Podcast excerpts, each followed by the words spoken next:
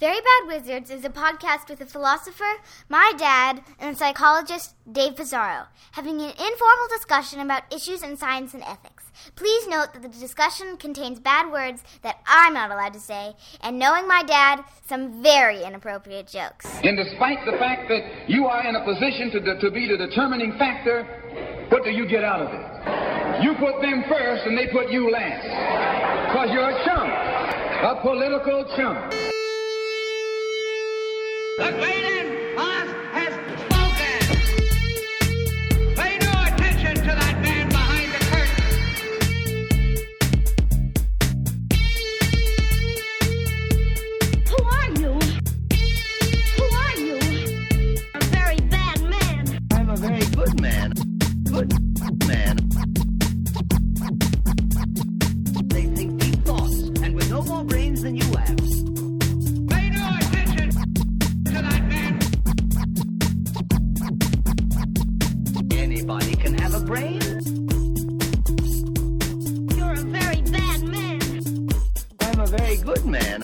Just a very bad wizard. Welcome to Very Bad Wizards. I'm Tamler Sommers from the University of Houston. Dave, any second thoughts about your non-voting principle? I, I think we've seen where voting gets this country. I sta- I st- You did your part to not make this happen. Is that how you see this? I wish fewer people would have voted.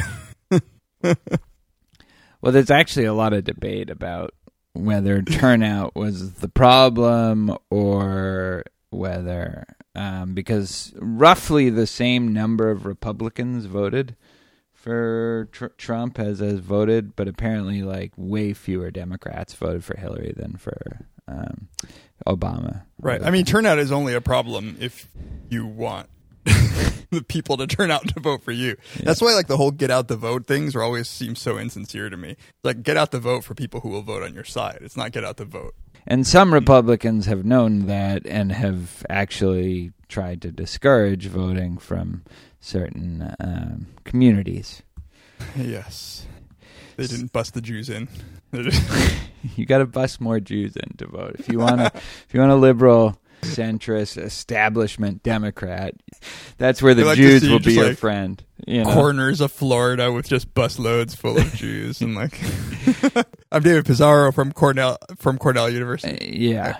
You know, you've been getting a little bit of shit for this non voting thing on Twitter. I will say that Yeah. New York did vote for Hillary, so Yeah. I mean if the question is would I have voted if I had been in a, in a state where it was even a chance, then yeah, of course I would have voted. But like it's, it was literally like the odds were like 1 in 3 billion that my vote would count. I, I still think that's the wrong attitude, but we'll we'll. Um, I know it's that. strangely moralistic for somebody who's so uh, relativistic for you. But in my truth, Tamler, relativistic my truth is not the same my- as as uh, like everybody just does what they want in spite of what Well, like the Sam Harris Twitter followers seem to think. No, like, it's everybody does what they want if so long as there are enough people that you can call it a culture and No, then really like, no- no, and again. respect it.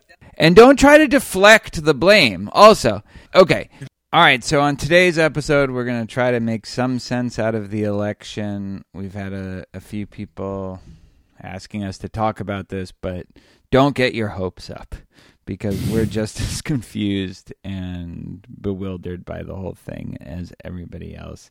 And then we are going to we we had a paper scheduled, but for some reason it didn't feel right to talk about a paper. We wanted to dive into something fictional. And so we're going to talk about the Black Mirror episode San Junipero, which is, I would say, def- almost definitely my favorite episode of the new season. And we might have- actually get in an argument about that. Oh, okay. Gird your loins. no. Yeah, it's a good episode. We're not we won't argue whether it's a good episode. Yeah. We'll argue about maybe what it means. Right. So let's talk about the election. We've gotten some requests to do that. Have you been just reading everything and then like forcing yourself to stop reading everything about it and then or have you No. I've it? read all I've read close to zero. Oh, really? Um, that would, so we've handled it because, like, differently. It, so the morning uh, after. Mm-hmm. So I went. I went to bed. I didn't stay up. Like I went to bed with like a shred of hope. Oh my god, I, I don't but- understand the people who did that.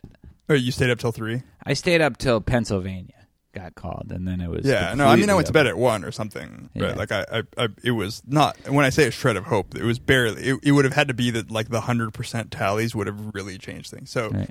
um, but I got up. I uh, the next morning. I saw the headlines. Like fuck this. Like I, I had to, you know, get my kid.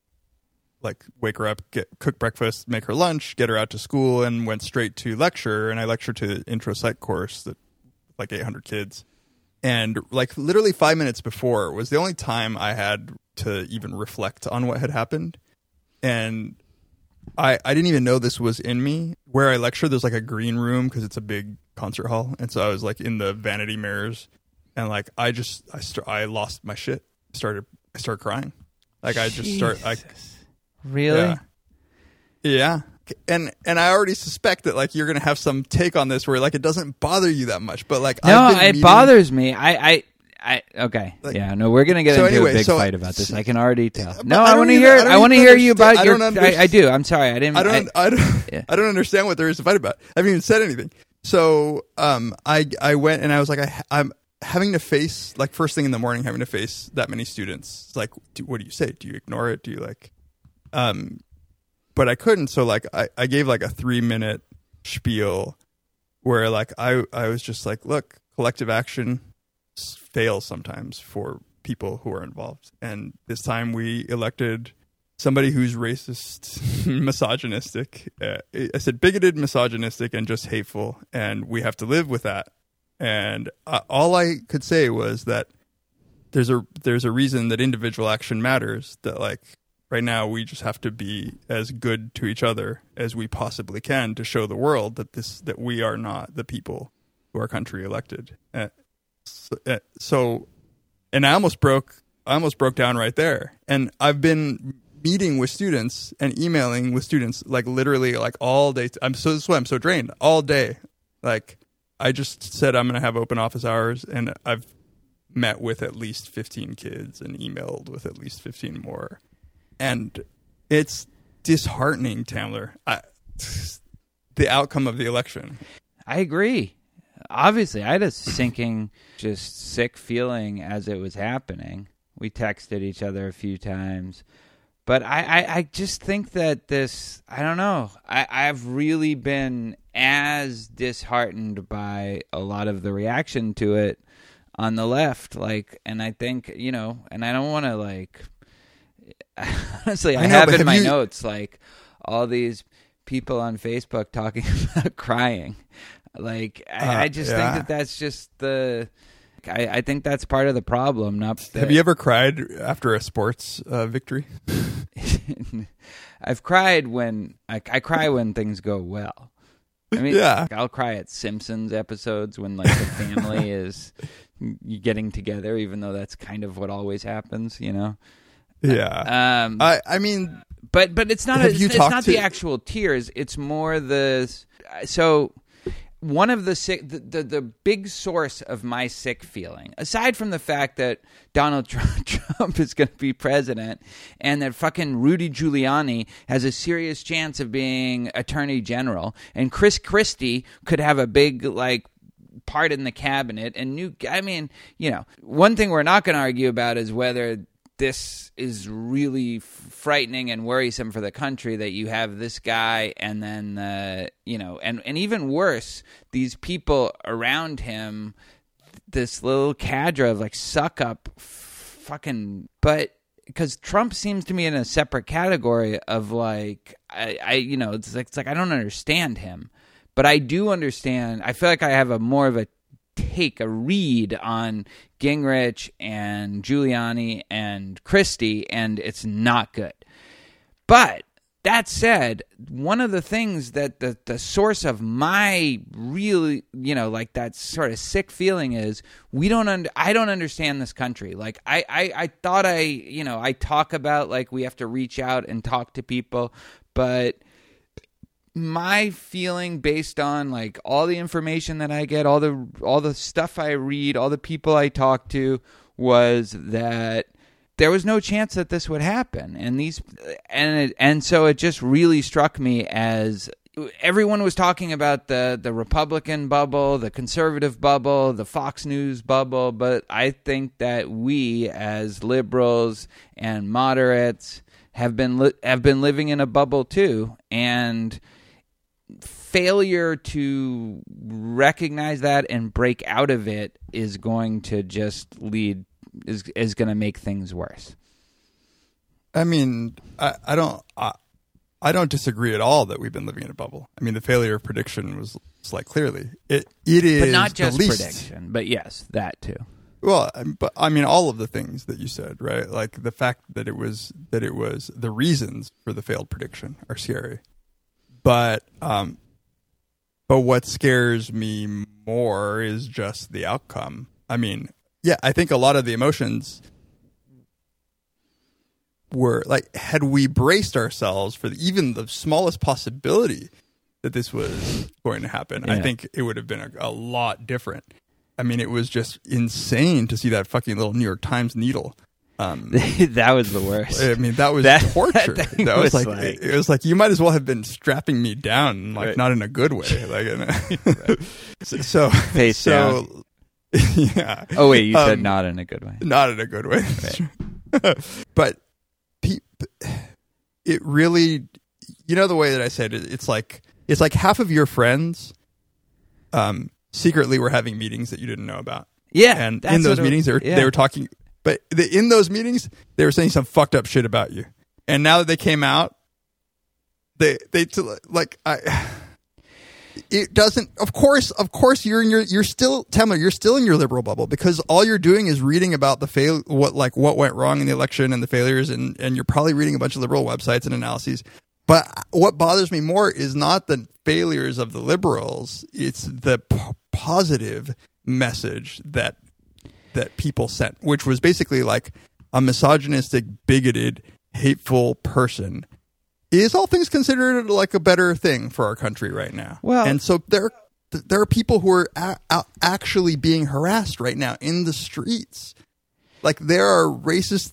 Sh- there's racist shit. I, I like. Have you talked to any of your like brown students about like how they're feeling? Yeah, yeah. I mean, you know, here it's it's it's different. Here, I think people are. So I mean, there there are like I have students, Muslim students who are afraid to come back into the country from Qatar, even though they're Americans. I have there's a young woman whose family is from a little town in Florida that is primarily white, and her family's black. And my friend Damani, in fact, I was like, if Tamler pulls some shit, I'm gonna call Damani on the line right now because I've never heard Damani hurting this much or this angry about race in America.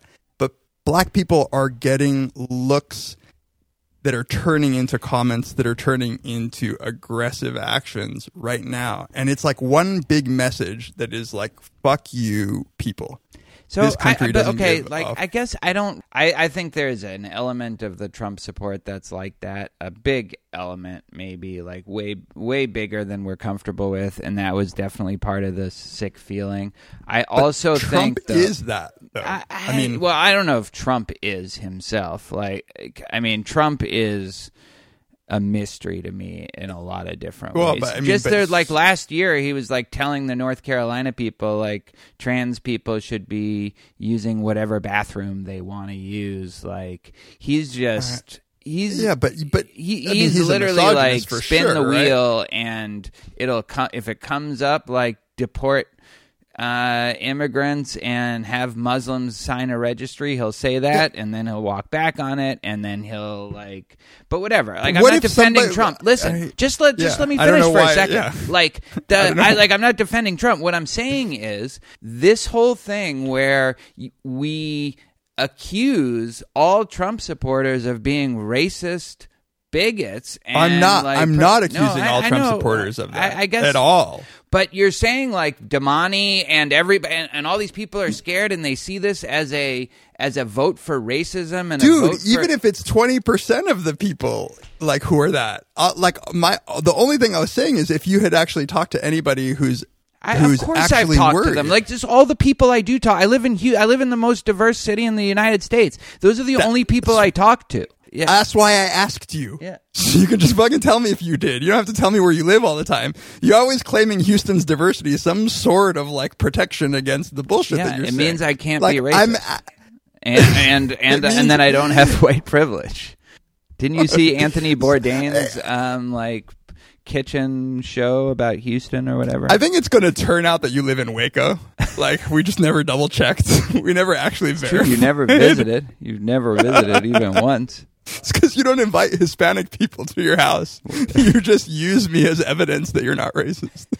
But I, But no, look, you're you're right. Like, there's obviously like so much to talk about here. One big thing is that I think that we completely, as liberal elite people, we completely ignored a whole segment of people, and we can't just accuse all the people who voted for Trump as being racist and, and chalk it up to good versus evil. That's bullshit. But the part that I'm trying to emphasize right now is that there are Yeah. actually people who are being threatened, who are, Yes. are afraid of their safety. There are people who have family whose immigration status is up in the air, Oh, that- and they're yeah. really, really worried, and and it's it's not a good time. And I think that even if the even if 49 or you know whatever like 99% of all the people who voted for Trump didn't think they were voting in that way it still sent the signal it's it's still an action that sent a signal that said like but but like literally like if Trump had been spewing hatred toward Jews and claiming that he was going to get all of the Jews out of the country that's how Mexican people are feeling right now yeah, no, look, I, I agree. Like that's the worst part of it, and I that's that's horrible. I will say eh, though eh, eh, that like the the Hispanic vote was much higher for Trump than it was for Romney. Yeah but not than it was for Clinton I mean that's Oh no, no, not than it was for Clinton, s- but the but she Yeah. got a much lower share of the vote of the Hispanic vote than Yeah. uh, than Obama did. But not all Hispanics are Mexican. You got to understand that much, right? Right. So like there No, are a I lot. like, I- I, I- have fa- yeah. I have family who who voted for Trump that I'm ashamed to talk about. Um, and they're Hispanic, like But immigrants or whatever. They're just they're. But look, they're sellouts. They're always sellouts. There are black people who voted for Trump. it's not like I like I I see that's the th- it's that attitude that I think is what makes people vote for a guy like Trump. They're not if, if you keep calling people who vote for the person that you find abhorrent sellouts and bigots and racists and xenophobes and like that then that's they're going to lash out like that.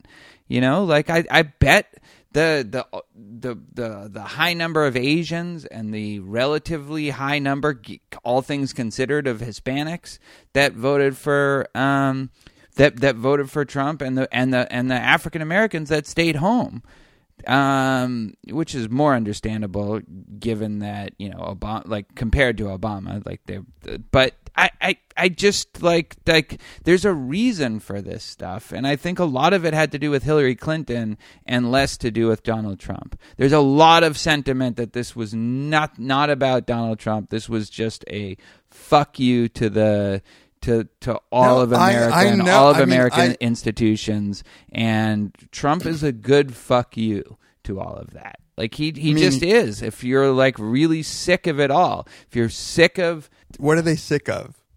they're sick of like you're in a like, so this is not the the Hispanics, but the people in Ohio and Pennsylvania and Wisconsin where this election was uh, decided. They're sick of the fact that their all their manufacturing jobs, all their labor unions, all all of that was just crushed and the, the Democratic Party that's supposed to care about the working class didn't seem from their point of view to care about them.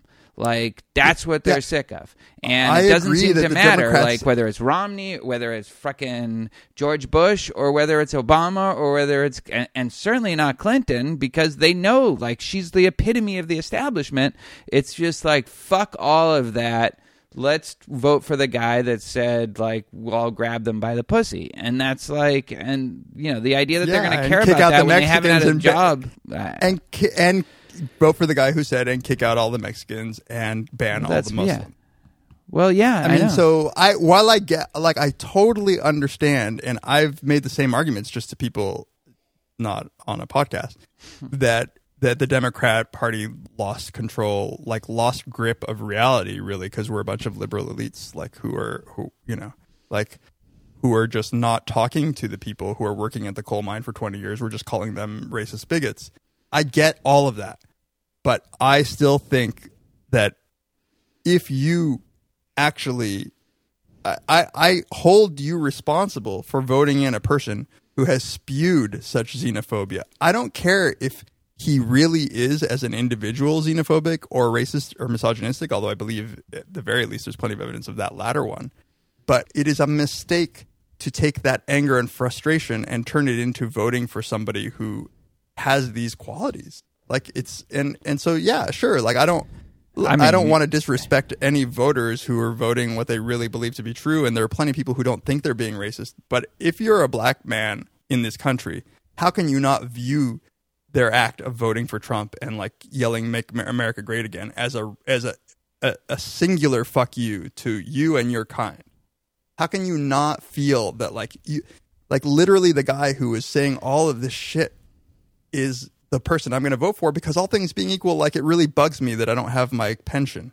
No, I, I like look, I, I but I think that as a liberal Democrat who is appalled by the result of this, I think the wrong way of reacting to this is blaming the people who voted for Trump. Not that the other side wouldn't have done this, like just, but the right way is to figure out wait, how did this happen that for the last two elections, we voted in Barack Hussein Obama, and now we refuse to vote for a candidate over Donald Trump, who was what we thought a long running joke for the last like 20 years.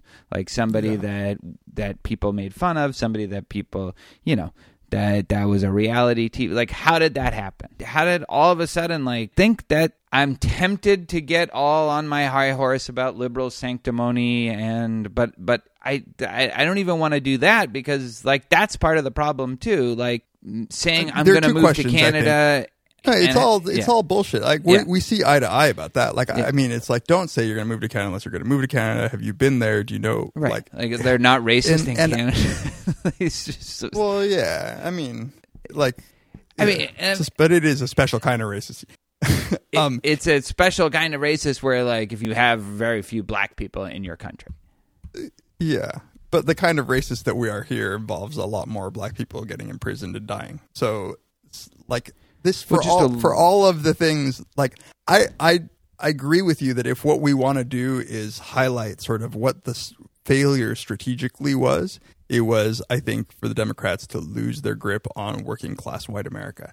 That is a strategic failure. But I want to I, I want both things. I want to be able to say I reserve I still reserve I think it's a big failure, whether it's a failure of uh, what, what sort of moral failure it was. Um, I'm not sure, and I don't. I don't think all. I know Trump voters, and I know that they're personally not racist, but it still is like. I don't mean hyperbole here, but it really is illustrative of. There's a great essay Damani sent me about like, a, black guy who's basically saying like, make no mistake, like this was a big fuck you to all of Black America. It and it's hard not to see it that way. And even if you think that you are voting for Trump because he's a good businessman, you are choosing to ignore the things that he's said about about outgroup members from his perspective that are are just super duper wrong, whether he means them or not. They're just so fucked up and hateful Yeah. like so we can have both. I think we can have both right? Like we don't need to spot like point to they have four years you know they're happy. That's how democracy works. Well, hopefully, just two years of Congress and the presidency, because, um, like, I think that'll be very important. And I really hope. So one of the one of the issues has been the kind of passivity of. Again, I don't excuse myself from it. It's not like I was out there canvassing for Clinton.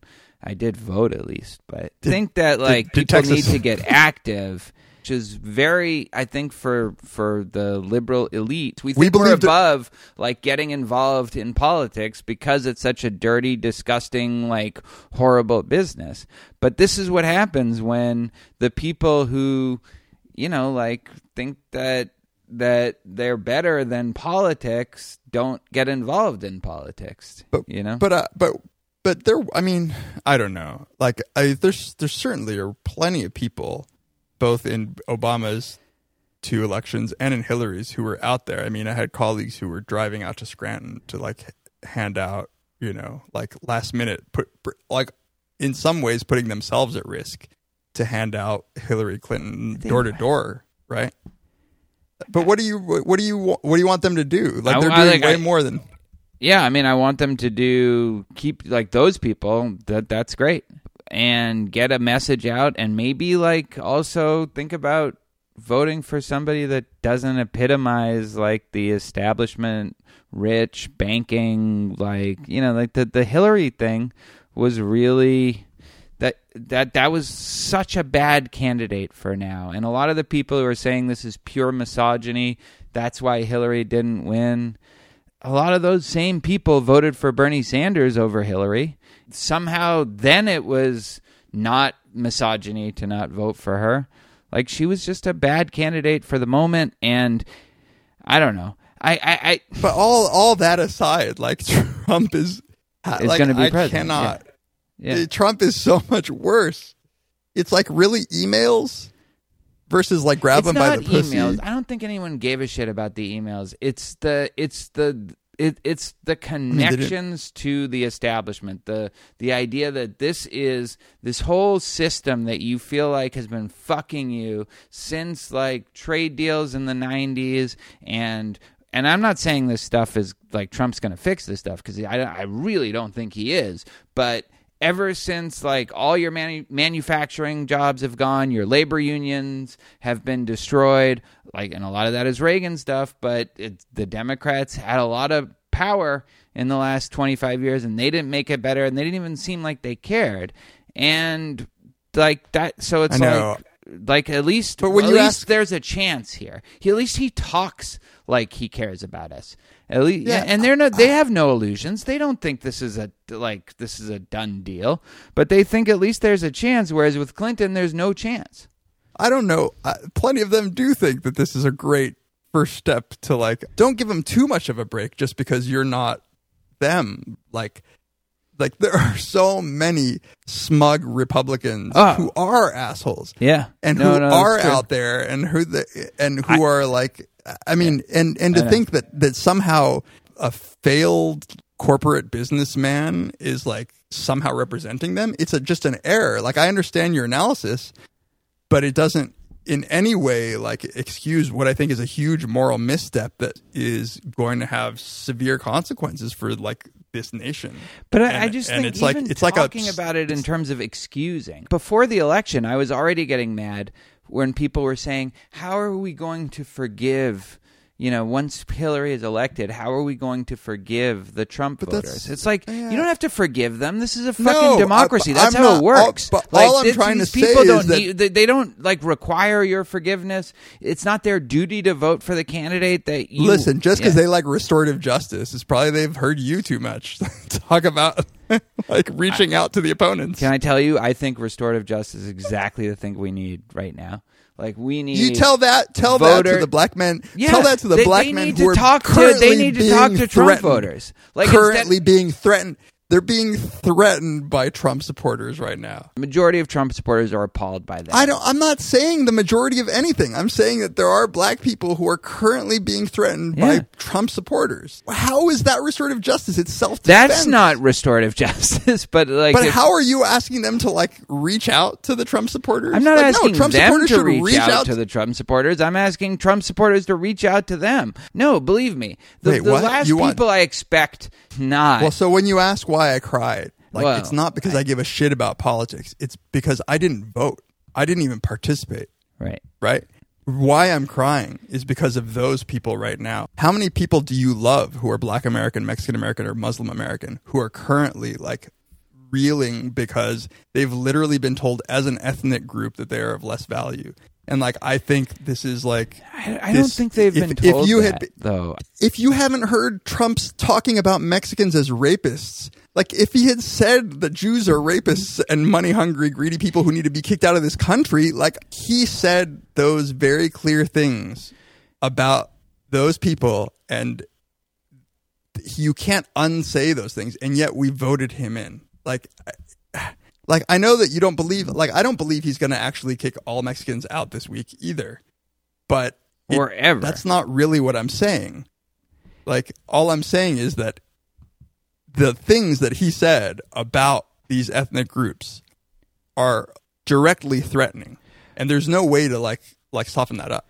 What we disagree about is whether the message of voting for him was in support of that message. And I don't think It- it that was, for a lot though. of It just- people that was the message. It was But but that's the message that was sent and received. Like they it was a side effect for them. But you're treating the value of these human lives as like a side effect that you're willing to sacrifice because you think like this guy's going to do better. No, because That's what I'm they, saying. They don't How does it think he's be- really going to do it. Like the the Florida people are, are against the wall. Like all the the seventy percent of the people in Florida and and a state that he won. If they don't think he's going to do it, then why no, no, they? they said that they're not in favor of it. Yeah, they don't think he's going to do it. They think he's full of shit. They think he's full of bluster. No, I know, but I but I'm not saying like is this guy going to get it done? I'm saying that like if he had just said those things about like an ethnic group and you were part of that ethnic group, I think you would be having a real different reaction. I agree. I totally agree. The the people I have a beef with, if I have just- a beef, and I don't even really have a beef with these people, but I think they're part of the problem. All the people who are like slamming Nate Silver and the white like rich people who are posting like how am I going to talk to my daughter tomorrow about this election as if like that was the issue. And then here's That's all you're reading is white people's reaction to this. Like, and I agree. Like, I would get drives me crazy. So I'm going to read to you something. Yeah. That, that Okay, good. Uh, this is I will never underestimate white people's need to preserve whiteness again. And this is um, from a website called Very Smart Brothas. yeah. There is an understandable inclination to believe that by voting for and ultimately electing Donald Trump, white people, particularly working class white people, voted against their own self interests. After all, this is a man who became a billionaire by swindling and defrauding and sometimes just outright not paying people exactly like them. And there's no real evidence that a Trump presidency will be much different for them than a Trump industry has been. But this is this is not particularly untrue, but it misses the point, as I did. It, and in this context, it would be the entire election season and today's reaction reminds me of a story about Dorothy Dandridge. While visiting a hotel in Las Vegas in the 50s, the iconic entertainer dared dip her toe into the all white swimming pool, an act which made the hotel management so upset, so disgusted by Dandridge's toe contaminating the water that they subsequently drained the entire thing. Now, this story has never been confirmed to be true, but America's racially antagonistic foundation, history, present, zeitgeist, and legacy makes it believable because there are many, many, many, many other stories, hundreds of thousands of them, of white people being so appalled and repelled by the presence of blackness that they willingly and enthusiastically did something that would seem to go against their self interests. And it is with this context that the idea of a pool being drained, a painstakingly long and messy and arduous and expensive process, just because a black person roundly considered one of the world's most beautiful women got her toenails wet becomes a plausible story. Of course that happened because it happens all the time. In this election, white people did not vote against their self interests. They may have voted against a self interest, a few actually, but not their most important one the preservation of white supremacy. this is a great essay. And he says, and please note that I am not including any qualifiers for working class whites or whites from Rust Belt cities or white men or white people who didn't graduate from college or rural whites or Midwestern whites or Southern whites. This is on all white people who are complicit, even if they didn't vote for Trump, because they obviously haven't done enough to repudiate the mindsets existing in their families and amongst their friends. So there is at least like, I don't agree with everything, but like I agree with this, what it must feel like. Yeah. I, Right I, I do too. Absolutely. and I feel like minorities are on the track of the trolley problem, and people are like, well, yeah, let's just divert it to them because, you know, we got to save ourselves right now. I, I think that as a purely strategic thing, if not a matter of just empathy, like feel bad for some of the people in the Rust Belt too, and what's happened to them, and how they've been kind of fucked over and and I and I know that they started out at a higher place and I know that like black people have it way worse. They weren't like those people weren't brought over here as slaves. But it That- but yeah, it, but it, but, it, but it would help to not have them demonized and to recognize that they have interests too and to recognize that you know for people who never went to college and whose factories are closed down and are now told that they're that they're homophobic and prejudiced because they're a little uncomfortable with the idea of a transgendered person. They don't even know what that is going into other people's bathrooms. Like, you know, have a little empathy for that perspective, especially since these people are getting fucked over. Family members are addicted to drugs and they're, you know, Yeah, I th- that sentiment I can get 100% behind and I think that there's there's a way in which choosing what to say at this at this It's particular very moment yeah. is is it's difficult because all of those things are true. So Yeah, And I was just telling someone today like, you know, there's like some guy who's been working for 30 years in a coal factory who is like, "Wait, why am I the bad guy? Like h- how is all of this to be blamed on white men? Like what?" And Yeah. and I think we didn't do a good job of reaching out to the people who we could have said like, "Hey, you know what? Poor people who work hard are part of us, and we'll listen to you." And at the also same we'll time, do pol- there's- like our policies actually help you. If the rhetoric doesn't like it turns you off, at least like know that the policies are helping you. I mean, that's the thing that Hillary could have done a little better is like make it clear like that Trump is end up going to be like lowering taxes on the rich and cutting social services.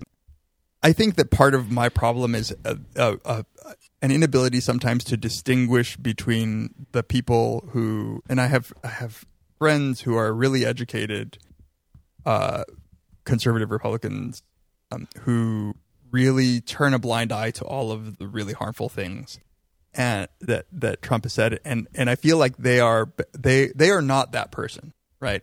Yeah. They're not the person we just described. They are being willfully ignorant in a way that's just and I, I don't think Hillary was the solution either. It's people and I was talking to Damani today, it's like people you grew up with who you're like, wait, have you been having these conversations before like when we when we were kids? You, have you been thinking all this and and right now it's like Trump being voted in is is lending a legitimacy to I think a pent up frustration that for some people, even if it's a small minority of, of people who support Trump, is coming with like a vitriol and I, and liberal smugness annoys the both of us like crazy. Maybe more you than me, but but the the vitriol of the sort of angry young white man who who is like one black guy got a job at his workplace and he's like, see, you know, Yeah. and and I will say even the hypocrisy of many liberals who are in academic departments who are uh, who are in favor of all sorts of liberal policies until it comes time to hire a like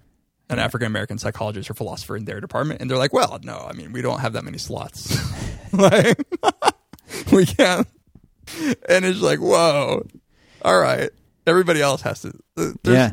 No, there's right. so much. And we're yeah, no, nobody gets off the hook in this. Um, No. I think that's the, and, and it's you know like I, I kind of swing back and forth as somebody who does look at all this new stuff to an unhealthy degree. Like initially, I was drawn.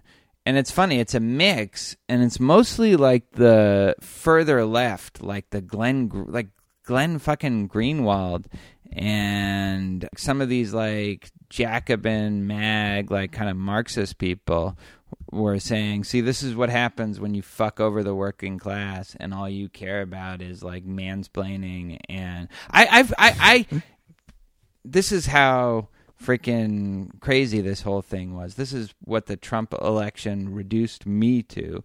I linked to a Facebook post by a partially examined life guy Yeah, and and his point was you know which i generally agree with just stop like calling people names and racists and bigots and yeah, but also stop calling them niggers.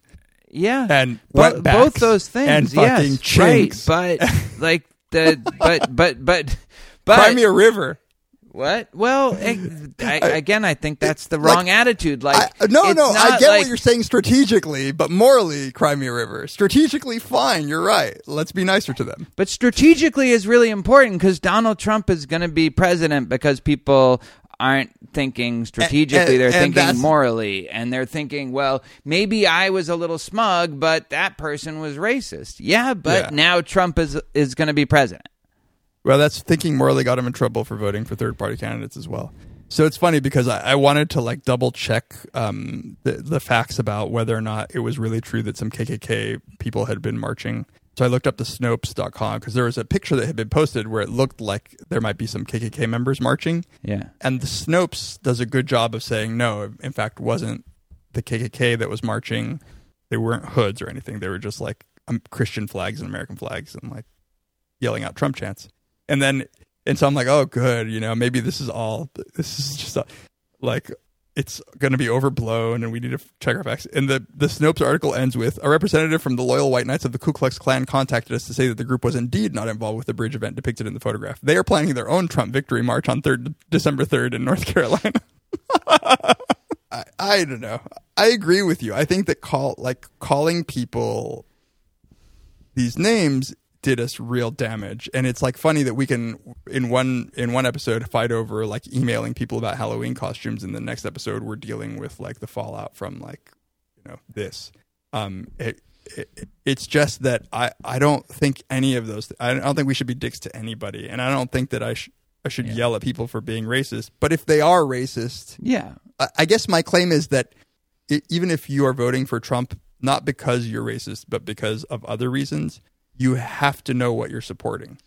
I agree. Like, and that that that and here's more common ground for us there's uh, a strain of articles that saying this is all due to the political correctness on campus and while i do think that you know that's been a talking point for some of these Trump people, and that Trump sort of rode the wave of he's not politically correct. I don't think that had anything to do with that. And to the extent that it did, it's not because of what's actually going on on campuses, but it's because of how what's going on on campuses is reported as if this thing is like sweeping the nation and all colleges are worried about halloween costumes and like sushi in the cafe so to the extent that that did make a difference it's not it has nothing to do with the reality of college campuses you're right. Yeah. But one of the things that I was telling people, I think it gets to what you've been saying all along, which is um, the, the the the best way that I could figure out what happened was that there was a group of very disaffected voters who just happened to not be disenfranchised. So these are people who know exactly what it means to vote and whose families have been voting and who are very, very proud of their ability to vote. And they have been feeling disaffected and, and, and neglected. And what happens when they feel that way? They went out and like a thousand, thousand people town, you know, Yeah. like won this election. And I want to know what effect the Voting Rights Act and that stuff, like getting overturned. I want to know what effect that had. I don't. I don't think it turned it. It doesn't seem like it was that close, but. Um, but I but I don't know that for sure, and like that's something that's really worth paying attention to. I will And say that the whole electoral college thing, like she's going to win the popular vote, like those are the rules, and that's how people campaign. And complaining about that is like complaining about, well, this team won the World Series, but this other team actually scored more runs Right, in the yeah. series. Like that's just not, you know. Yeah, no, that's yeah, That's like, stupid. come on, you you you complain when it's you complain about the people who complain about the rules complain about them when it goes there. I mean, also like I uh, will also say this that this is how democracies work. Yeah, Like, it that it is a shitty form of government until you look at the next form of government that you could possibly have. And Like- it's like we have to deal with like this. People chose. No, there's nothing Yeah. weird that happened other than lots of people chose. Trump. and that Jason Brennan guy who wrote that book about how we should have the epistocracy or whatever, where not everyone's allowed to vote, or if they don't have information, that's going to get some traction now. I think that's exactly the wrong way to Huh. to to look at it. I, it's too hard to control that Yeah. you know access to. Yeah, it borders on in in theory. Like I would love for everybody who votes to be an educated voter, but but in But practice, you start getting some creepy like IQ test at the polling place. Shit. And also, it just doesn't like none of us are really educated. None of us know. Like like No. Obamacare. Like I'm horrified that he's going to cut Obamacare, but what the fuck do I know about it?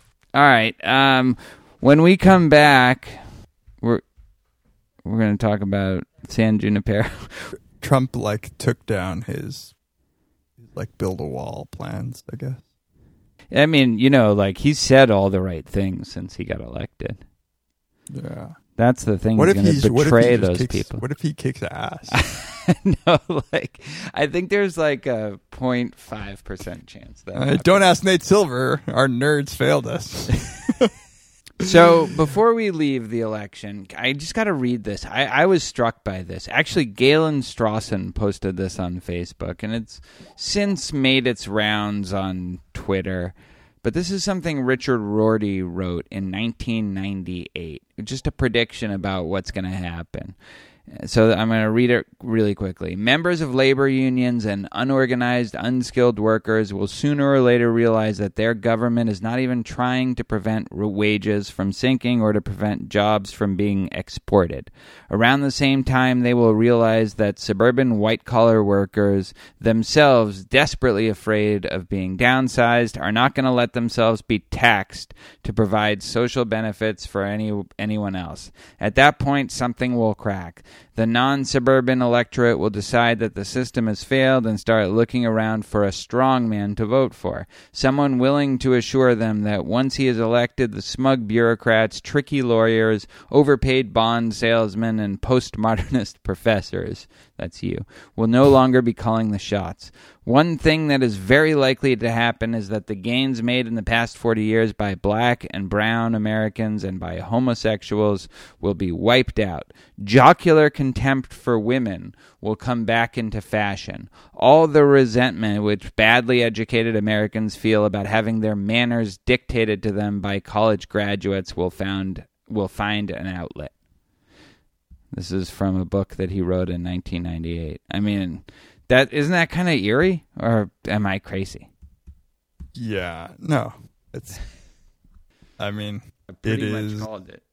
Yeah. That's like saying the Cubs will win the World Series in 2016. I mean, Plato arguably is even more impressive for sort of figuring Well- this out in yeah. Like um, I. I wonder if the pendulum will will swing. My colleague was pointing out, like you know, we go sort of like mildly in one direction, then in the other, and then a little bit more in the other direction, and then a little bit more in the other. And now, is the natural next step to bring Bernie into the? Let's just bring up di- a communist. At a certain point, though, like he's got to be too old, right? Like, yeah, that is a real concern.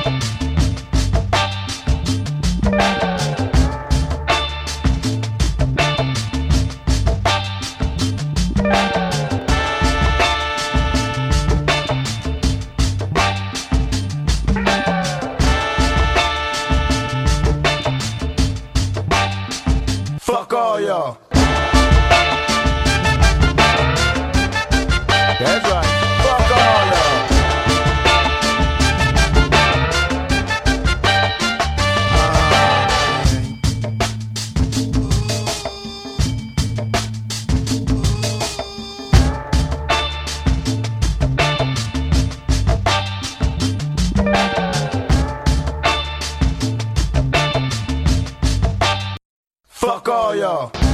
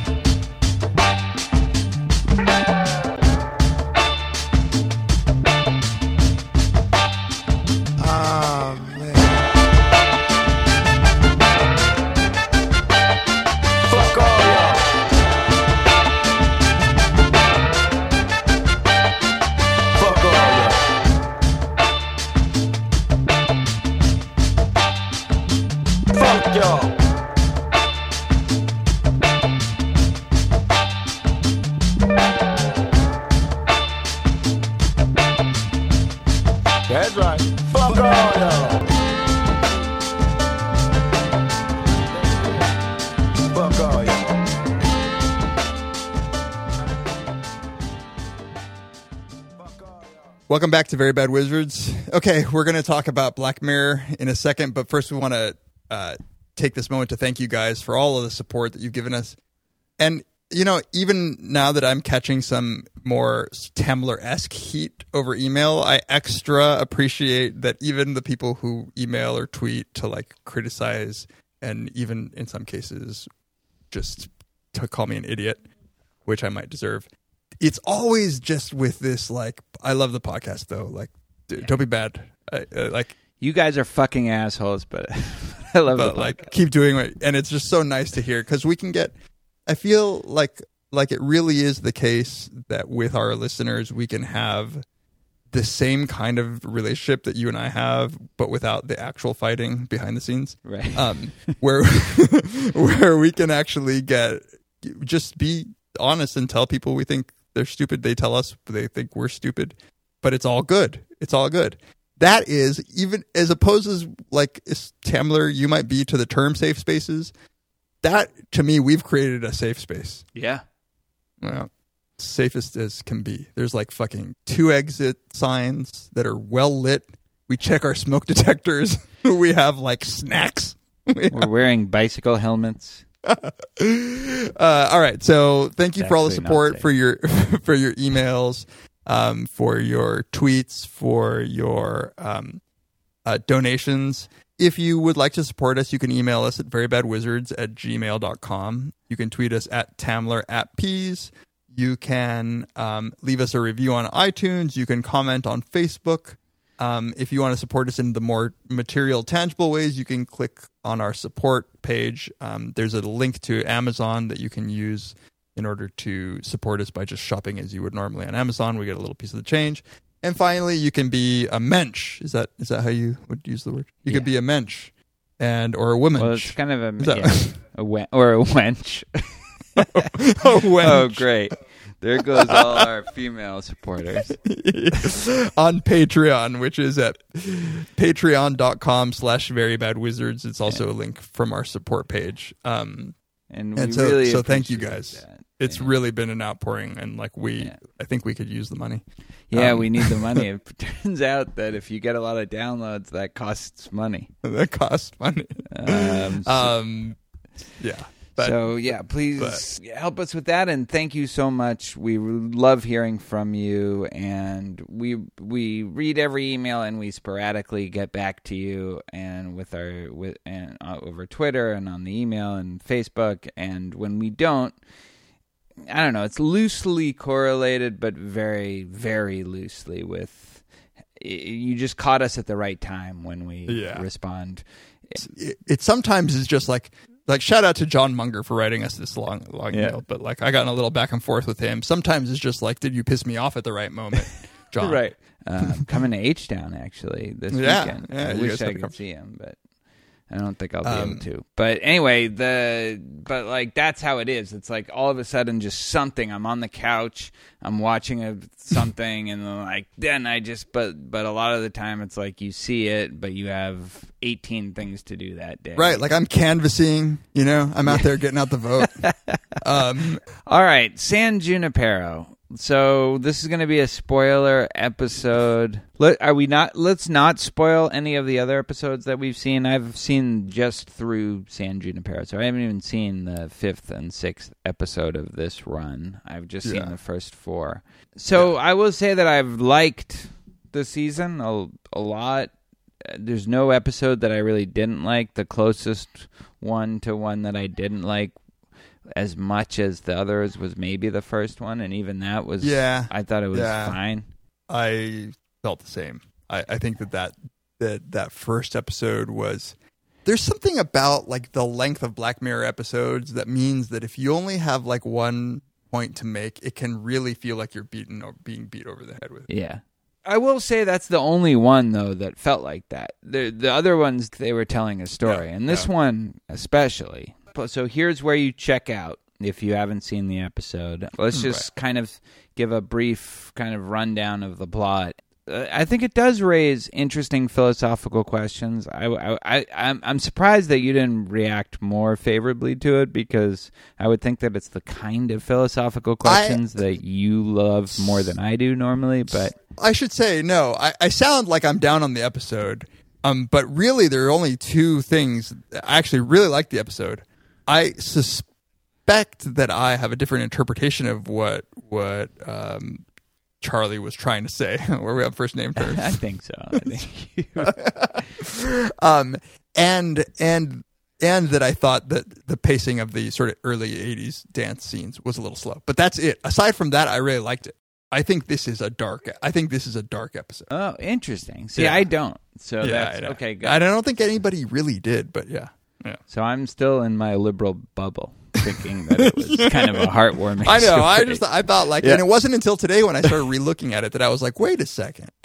I was like, everyone was writing about this like as a wonderful love story. So let's start saying like it's so it's about so I, I actually li- really like the pacing because really the first half of it you re- you don't know what's going on you know something's off Right. so you have this uh, woman played by uh, named Yorkie played Right. by Mackenzie Davis and she's come it's set in the 80s and she's going to this bar and she seems like out of place and just trying to figure out like it's not that she doesn't know why she's there but she also doesn't she seems out of place and she doesn't uh, she says something like i need to try to get my bearings she plays some of these old video games all the 80s music is playing great dressed in- soundtrack by the way.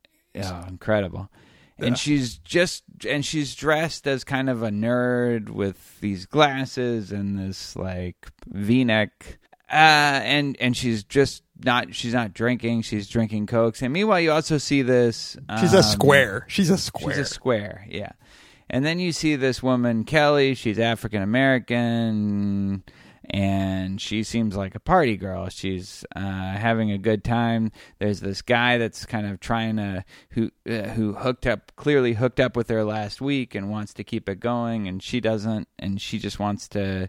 Uh, she she looks like she wants to have fun, and she uses and and they meet because she uses uh, Yorkie as an excuse to get away from this guy. They start talking, and you just get the sense that something's weird about this place. Like they keep talking about.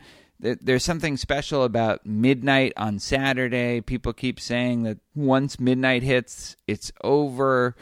But you don't get the sense that like it's the end of the world. You get the sense that there's something, but there's something. It's like they're all going to turn into a pumpkin, and because it's a Yeah, Black Mirror episode, you're like, okay, what's going on? Yeah. Like what's Exactly. It becomes clear that the that Kelly is kind of attracted to Yorkie, and Yorkie seems kind of attracted to Kelly, but very repressed.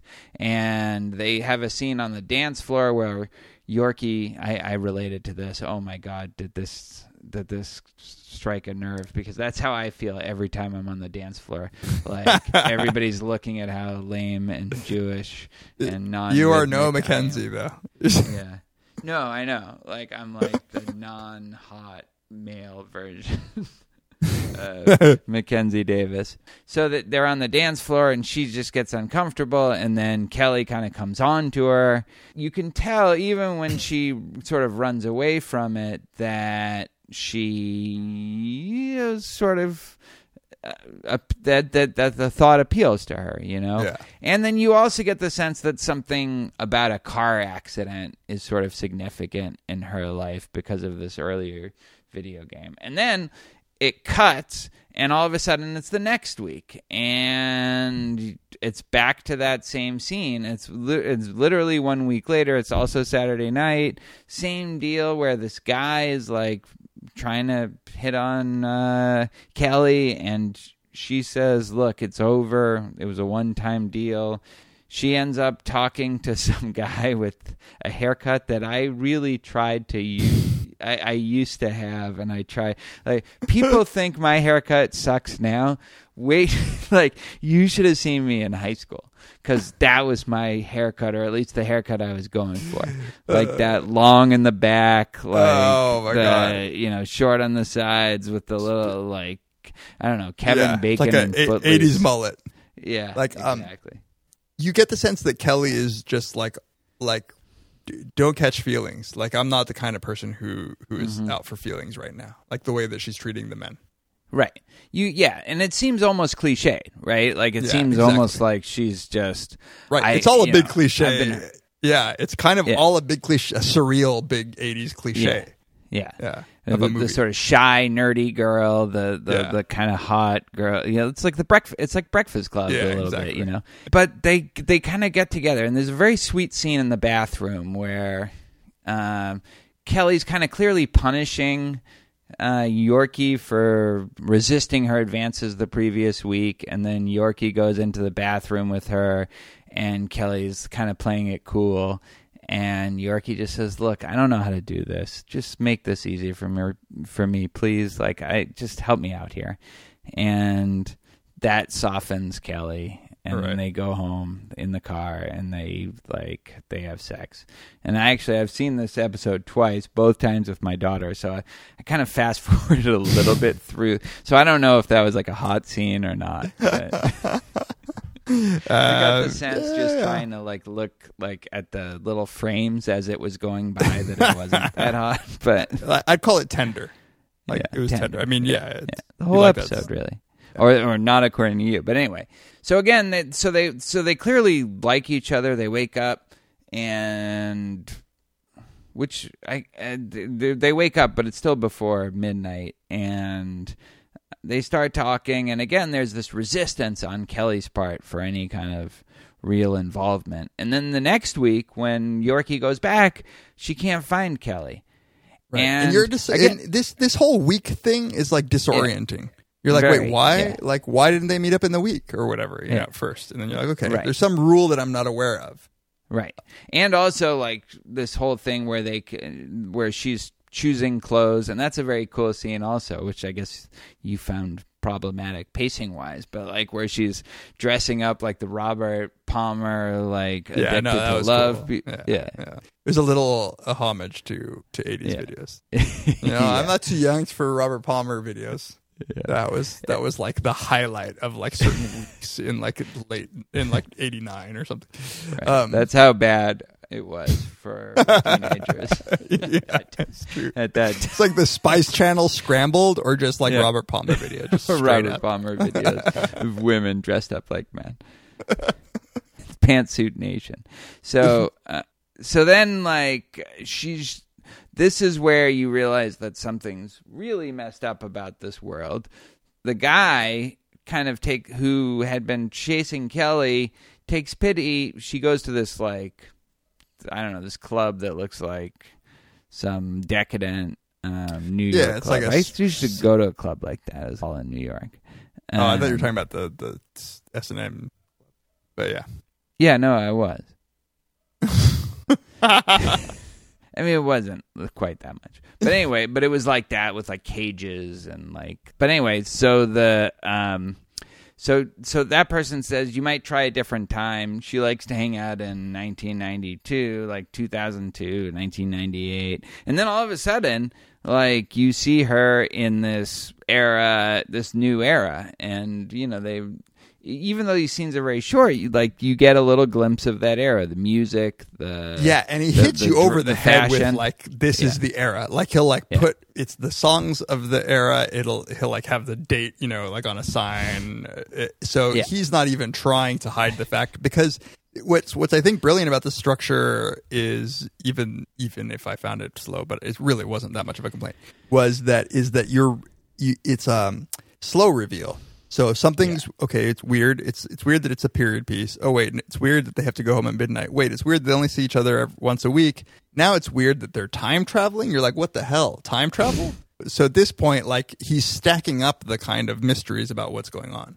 and, and actually she goes back first, so it's 1980, and it's Ricardo Montalban, um, like Chrysler commercial. Corinthian leather. That was awesome. Um, I think he's very underrated. Rich as, like, a-. He was Khan in Star Trek. Yeah, Um, and also um, he was the the Naked Gun uh, villain. He's so good at that. So she tracks her down, and then you uh, Kelly down. I think in two thousand two, and kind of confronts her and says, "You shouldn't just run away from this. This is bullshit. You don't know what this means to me." They end up hooking up again, and this time it's kind of real. And then the, the truth comes out that, uh, again, very gradually, but you realize that this isn't them, that there's some other them. Kelly is saying, I want to meet you for real. Right. And IRL. Yorkie is like saying, these are avatars. yeah, yeah. It's like they're they're avatars or something, and yeah, like they're in a video game, and um, and then it just cuts to the future, like their real selves, and you see Kelly, and she's much older. She's in like a retirement home in the future, and it's this very benign future. Like you have really good health care, so I don't know. Did you feel weird that you were totally attracted to to young her, and now you have to decide whether or not you're still attracted to older? Wait, that's not the same actress, is it? no, no, no, no. Okay. Then you find out the truth. And the truth is that Yorkie was a closeted gay girl. Her parents were very disapproving of that. And one night when she was 21, she got she she drove her car away and she'd never been in a relationship because she was closeted and she got into a car accident was a quadriplegic and really spent her entire life in this bed Right. and and then you find out that the San Junipero, where they were and where they were, they kept saying they were tourists, is this place where you once you die, you can opt into going by like uploading your consciousness into this cloud and it's this kind of virtual reality. It's this you can upload your consciousness and live for as long as you want in this world this san junipero world. And what they do is they allow you six hours every saturday to test it out to see Yeah. if you want to to do it but they don't give you any more than that because and i think this is interesting philosophically because you have to actually die and be willing to go there before And they actually uh, say that like you will if you spend too much time in there, you'll kind of lose your grip on reality. Mm-hmm. So so they have to they have like real. It's it was unclear to me whether it was there was also some sort of like constraint just so that because they couldn't handle that many people all. Doing it or something. so so in a very again very sweet very un-black mirror kind of gesture Right. it, it turns out this is too complicated, but the there's this person working at the nursing home where Yorkie is, this paraplegic um, woman who has agreed to marry her just so that she can go to San Junipero because her family is very religious and won't let her do that and She needs the Uh, spousal rights for somebody to unplug yeah, her, basically, exactly. to euthanize her. Yeah. he's agreed to marry her and then Kelly steps in and pr- proposes to her in the virtual world and so that she can be the one that does that Right. rather than this guy that they barely know each other. Like he seems really nice and he's doing it for her but she's not a she's not in love with him. So that's what happens. Like they uh, but once that happens uh, Kelly is still a tourist, so now she's there permanently. But Kelly's still a tourist, and she says she's not going there. And then you find out you you've gotten little clues of this all along, but then you find out that the reason for that is well, you knew this that she was married for a long time, Right. But she was very close to her husband. She was in love with her husband, even though she was bisexual, and they had a daughter and the daughter died and the daughter died clearly before this technology was possible the husband later died and that was a big tragedy for them the husband later died and his decision was no i'm not fucking going into this cloud heaven because my daughter's not there and i'm not doing it i'm just dying Right. and Kelly now feels a kind of loyalty. Like, well, if that was his decision, maybe I, that's what I shouldn't do either. And and this is actually one of the moral dilemmas of the of of, of the episode because she, she feels very connected to Yorkie, but on the other hand, she feels loyal to her, her husband, and she feels like what her husband did and the reasons behind what he did was out of loyalty to their daughter. Yeah, and now and, And- now she says, Yeah. and she gets mad at Yorkie and she slaps her and she says, Mm-hmm. "Did you even bother to ask what my life was like? I loved this man for 49 years. Our daughter was 39 years old." And Yorkie's like, "I didn't know that." And she's like, "Why? You never even bothered to ask me what my life was outside of this place." Yeah. And so she's saying like I don't even believe she's like I don't know maybe they're together but I don't even believe that anymore. I don't believe that they're actually together. I believe that they're nowhere. And um and now it, basically she's she's like it's meaningless. This shit is meaningless. Like they're they're nowhere. Like I Yeah. can't be with them. Um and so she chides Yorkie and she's really upset. And and I could see why she's upset, right?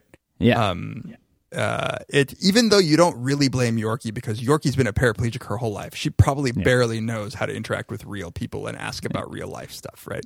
Right. And um, but but uh, Kelly takes off in a jeep, um, yeah. And and basically Crashes, but you can't die in this world. you can't die. So she crashes in what appears to be kind of a similar. It's like it's like foreshadowed by that car video Yeah. game, and what you take is like a, a what happened with with the paraplegic accident um, that that Yorkie went through, and so she crashes and goes flying through the window, and it was a really well done scene, by the way. Yeah. Um, her flying through, you follow her body sort of flying through the air. And and lands on the beach, but of course she's fine, and if, and Yorkie's there within like a minute. But you just you you just see it and you don't know what that means. no, And then it ends in a very unblack mirror way. And this is probably why I think you're going to say that this is not all that it seems, Yeah. where it turns out that Kelly decided, hey, yeah, you know what? You know, this is something that is meaningful to me now.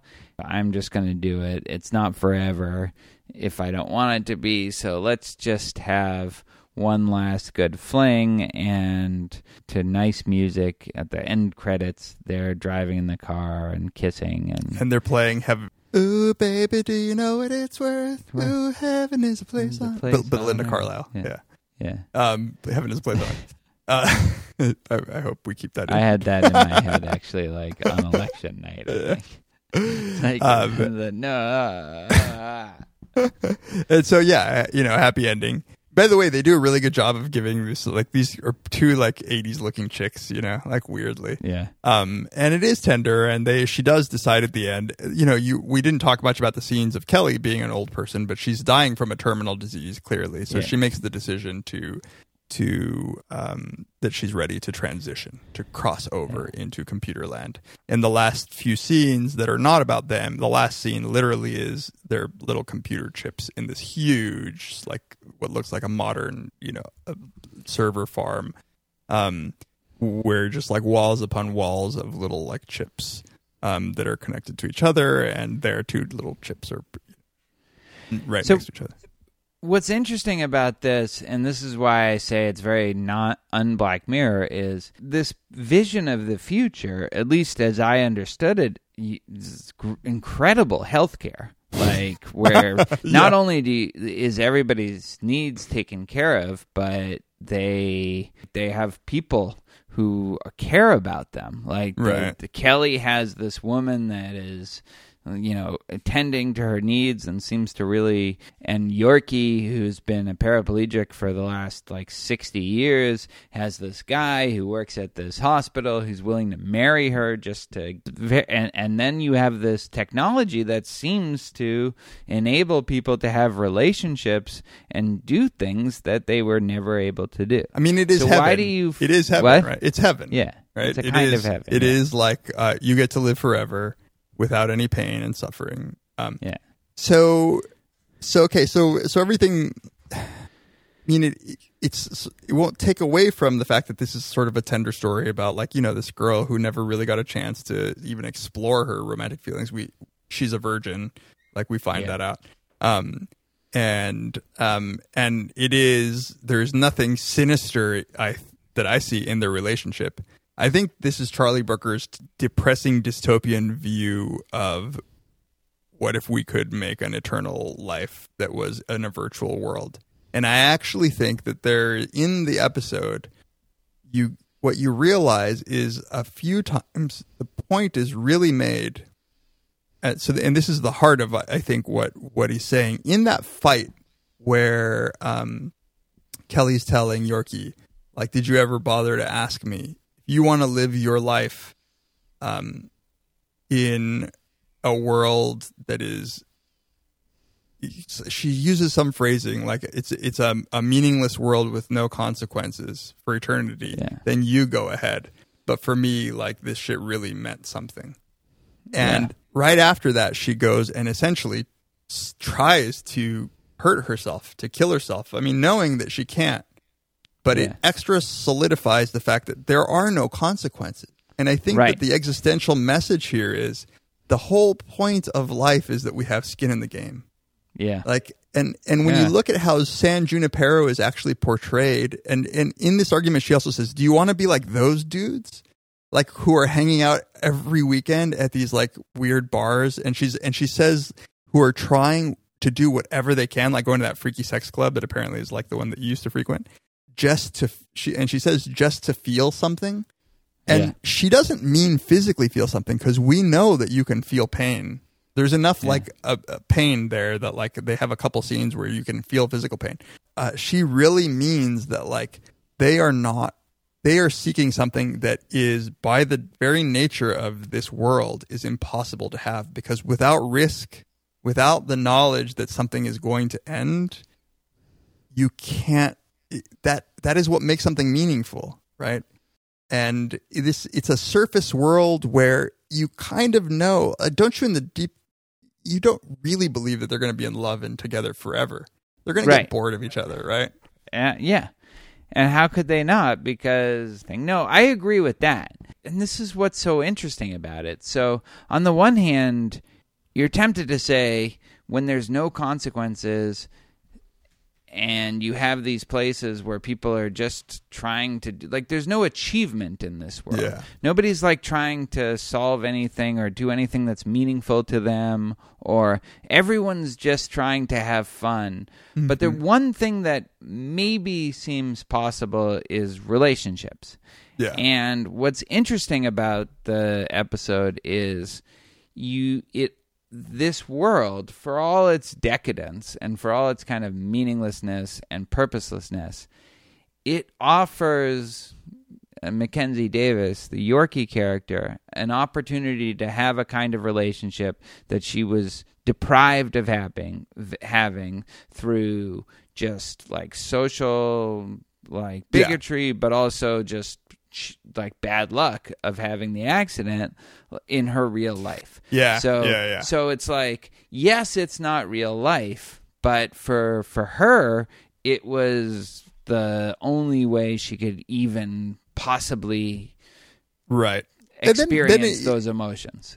it's not even it's not then too unlike the other things where it's like here's a double-edged sword um Yeah. here is here is what it promises and here's what it could probably never deliver it can there's a good reason to have it but like if you really think about an eternity in this thing um it can't it can't and i can't help but think that there is a sense and maybe i'm reading into it but like a kind of a kind of tragic sadness that now that this thing exists people may not value as much their lives on earth because they know Totally agree. Yeah. Yeah. Yeah. Um, absolutely. that was my thought too. It's like if you know that that's what's waiting for you, then what's your incentive to Yep. like really make the most out of real life? and here's You know? and here is what i think the clencher for this interpretation is the the choice of the song heaven is a place on earth is is i think purposeful where it's like no look you get whatever years that the universe has given you on this earth that's where that's where you'll find heaven right and Yeah. in fact like it feels like the right decision was the husband's It does, and that's an interesting moral question. Is like I think Kelly felt like she was betraying her family a little bit Yeah. by doing this, and it's not totally clear to me that that she did the wrong thing at all. No, no. In fact, I might do it too because, like, again, what's they're dead, and if you really believe they're dead, like, it's you're not really hurting anybody. But, but at the same time, it's kind of a, like a fuck you to consequentialism. yeah. like Right. at the same time you do feel like there's something wrong about what she's doing like it's not fully obvious it's not a no-brainer it's like metaphysical junk food. It's you know how how like sweet things used to be so valuable to us when we were when we were like foraging. Now we just have Twinkies. We can just go get them. Like and it's not that Twinkies don't taste good. It's just that like now now that we we don't have to work for them. We don't they don't have we don't need sweet to be like a marker that that, that they are healthy and good for us. We can just go and buy a fucking carton of Twinkies and pig out this is like doing that to life. There are other problems that I don't think Charlie Brooker actually was trying to to do this. The way that they represent that you're porting yourself into this virtual world is by putting these little white electrodes on your temples, and presumably Yeah. it's interfacing with your brain. So my thought was, okay, it's some sort of like a virtual reality thing, like you're you're entering a world where your brain is you. You are you, right? So you're walking around in a new body, much like you would be when you're dreaming. But what And- but exactly? you're is- you're like you're 20 you're younger. everyone Exactly. seems to be like 24 years old it's like in their prime. In fact, it's exactly how people think of like what they'll be in heaven, right? They're, they're going to be at their prime. Like these girls are beautiful, right? Like even the square, like um, although like that would be me now so i would be more like you're distinguished. 45 with haunted boy haircut and There's no era in which I looked good. So that presumably is your brain interfacing with the machine. yeah But now what happens when you're uploaded? Um you don't need your brain anymore? So it's a full simulation of you?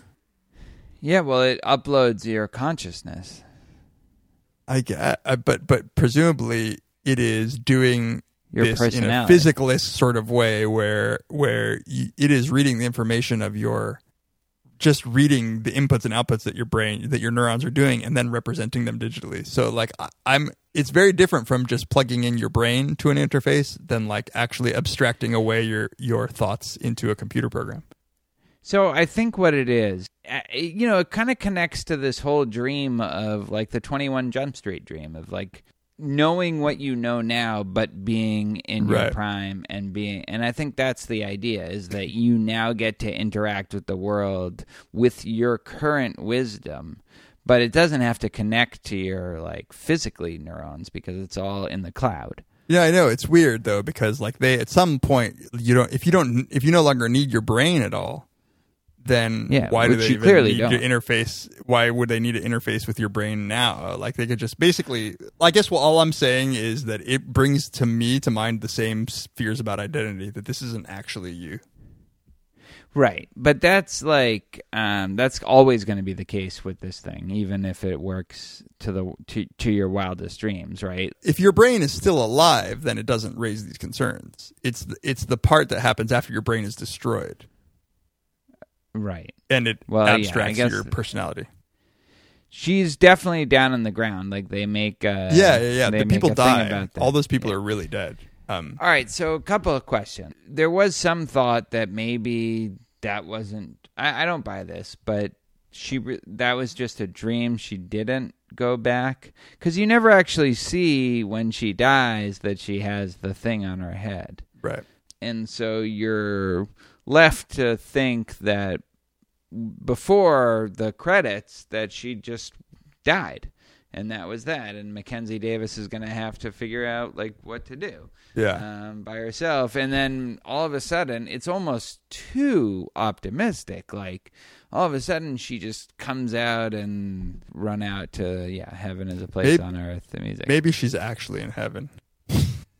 I, I don't buy that. What I No. do think though is that in that scene where she slaps her and she expresses her the reasons why she doesn't want to do this, that's the seeds of why this eventually is not going to work out. Yeah. But that to me is not like that doesn't mean it shouldn't have happened. It just means that it was worth doing while it's going to last. I, I, I think that the most pessimistic story there is that you're making a deal with something that is is false is giving you a false promise. But like at this point, the option is just not existing. So like whatever. But um, Which I think is like the Trump voters. It's like, yeah, this is a false promise, but it's better than nothing. but I, I do think it's I, I do think that Brooker, who wrote the episode, is really saying this is not what you think it is. It's it's not what Mackenzie thinks it is.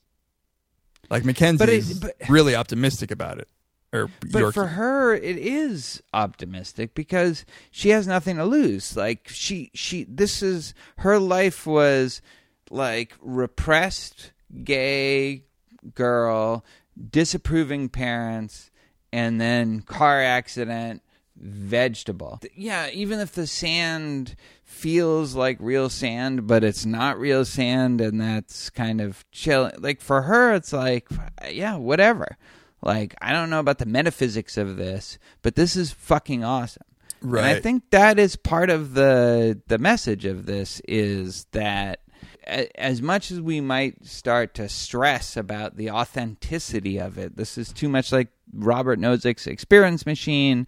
It's not like we're not achieving anything. Yeah, but that's that's not what I think. Like it's it's less, and in fact, I thought about this. It, it's not like the experience machine because you have multiple agents who are really experiencing this.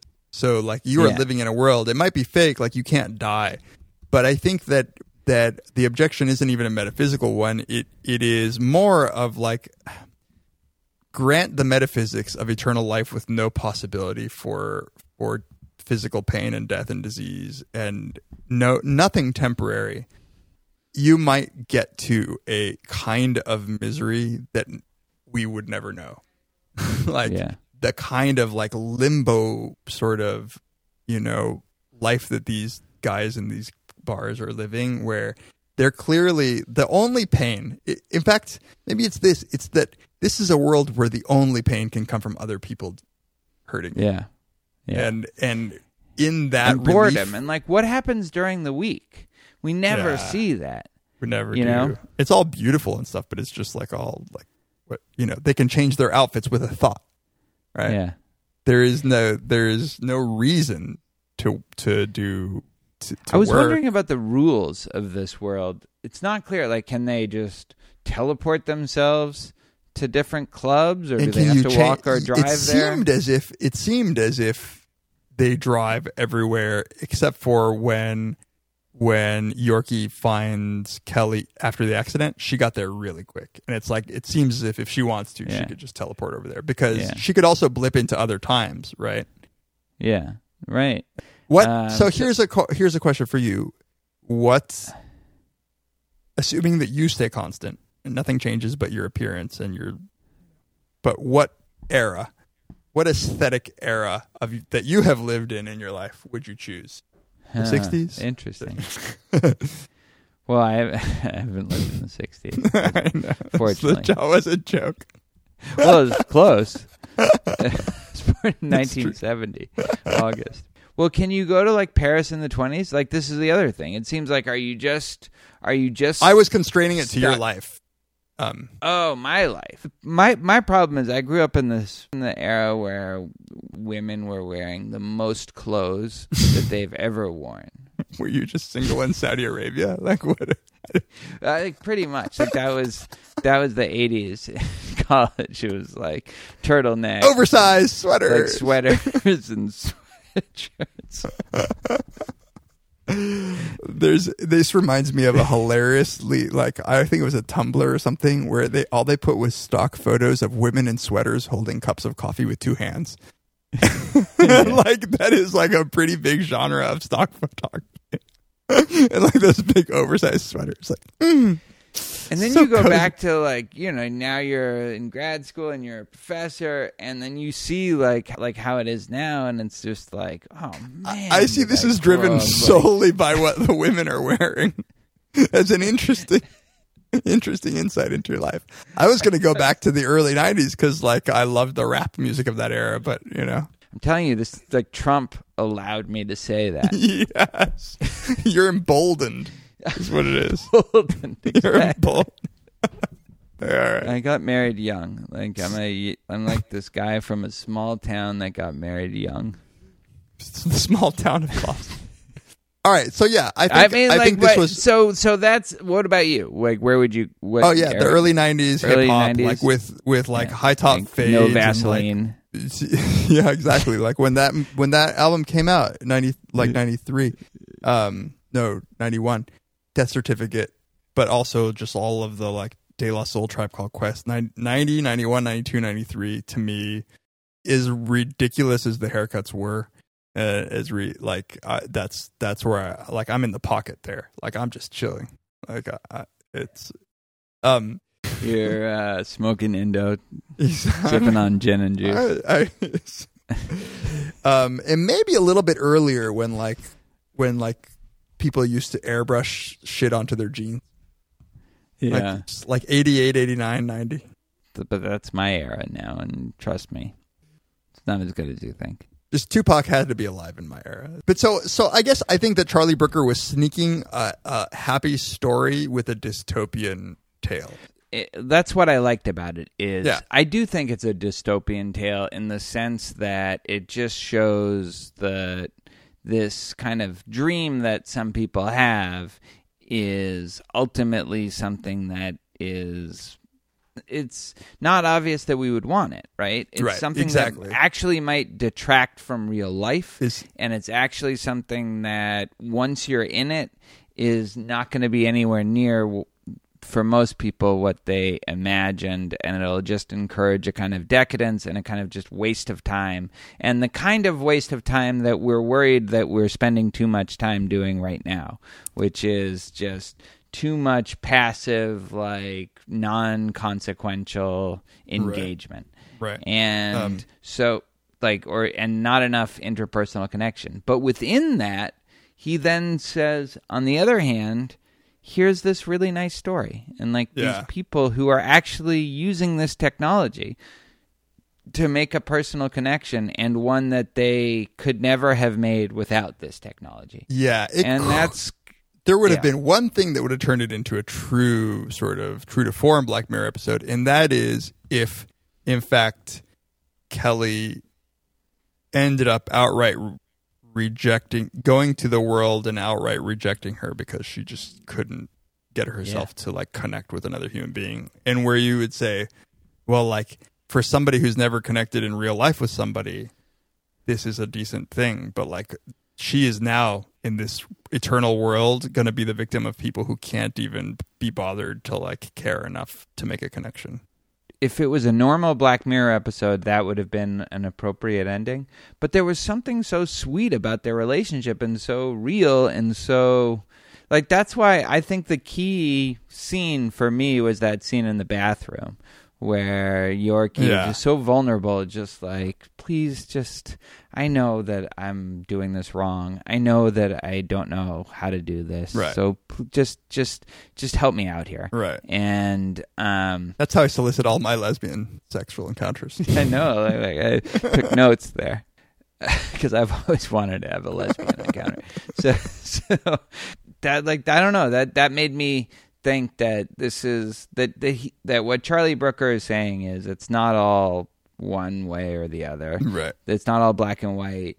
That even in this chilling new automated technology world, there can be some like good that comes out of it, but it has to be with people who are actually connecting in a real inter like personal way. Right. I still, at the end of the episode, I'm worried for them because it would be one thing if she had said, you know what, I really do love her and I want to be with her forever. But she was like, eh, m- Yeah. might as well. Yeah. Like- no, right. I don't know what the over under is for their how long that's going to last before Kelly just decides to check out, which you're allowed to do. And that's interesting also. Like what if you weren't allowed to check oh, out? that would be yeah. hell. I mean, that's what heaven, that's what people think about heaven now, and that freaks me out. Yeah. Yeah. Right. And that's that's a totally different deal. But if you can just do it and then at a certain point you decide enough of this. Yeah. What if you can check Like, out, and- but you and- can never leave? Yeah. exactly. Hotel San Junipero. Hotel San Junipero. All right, man. All right, let's wrap this up.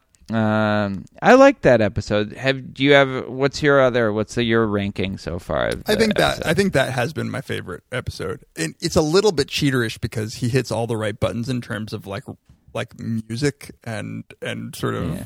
the aesthetic is good. I really didn't like the first one. I I, I got to say Yeah. I was disappointed. Um, yeah. uh, which is basically like, hey, what if Yelp for Humans really existed? Like, wouldn't that suck or whatever? Like, um, it's it's Or sort of a one shot. people app or whatever. Yeah, yeah. That- It's like just a one one trick pony kind of an episode. But and did, it had a kind of phony happy ending. yeah, it wasn't happy. I don't know why people. I like playtest. Yeah, no, like that was it. Yeah, I would say that's the then that then that one. Um, it didn't it, wa- didn't feel particularly deep to me. Like No, um, but it was but it was good. Like was and that cool. was again, it was just good performances. Uh, and I actually like the third one too. Yeah, yeah. That one You know? we could have talked about. Um, it would be a little bit similar to the last time we talked about um, Yeah. the brain juice episode. Oh, and you know what I did see, and like we we really got to go, but um, uh, a colleague of mine came into my office with this. Do you know the Samsung Gear virtual reality headset? You basically put a phone inside of this headset, and you have a virtual world. And he he knocks on my door, and he, he studies visual cognition, so he's like has these gadgets, and he's like, "Hey, "Do you like a show called Mr. Robot?" And I was like, "Do I like a show?" Um, and it turns out that there is a virtual reality episode, um, uh, like a twenty minute short story of. Mr. Robot, where you are in Elliot's apartment with him, and he's essentially like tripping out, hallucinating that his girlfriend is back from the dead. And it was pretty I awesome. mean, uh, Shayla. Shayla, yeah. Uh, Yeah. Good. Very good. It was fun. all right. All right. Uh, join us next time.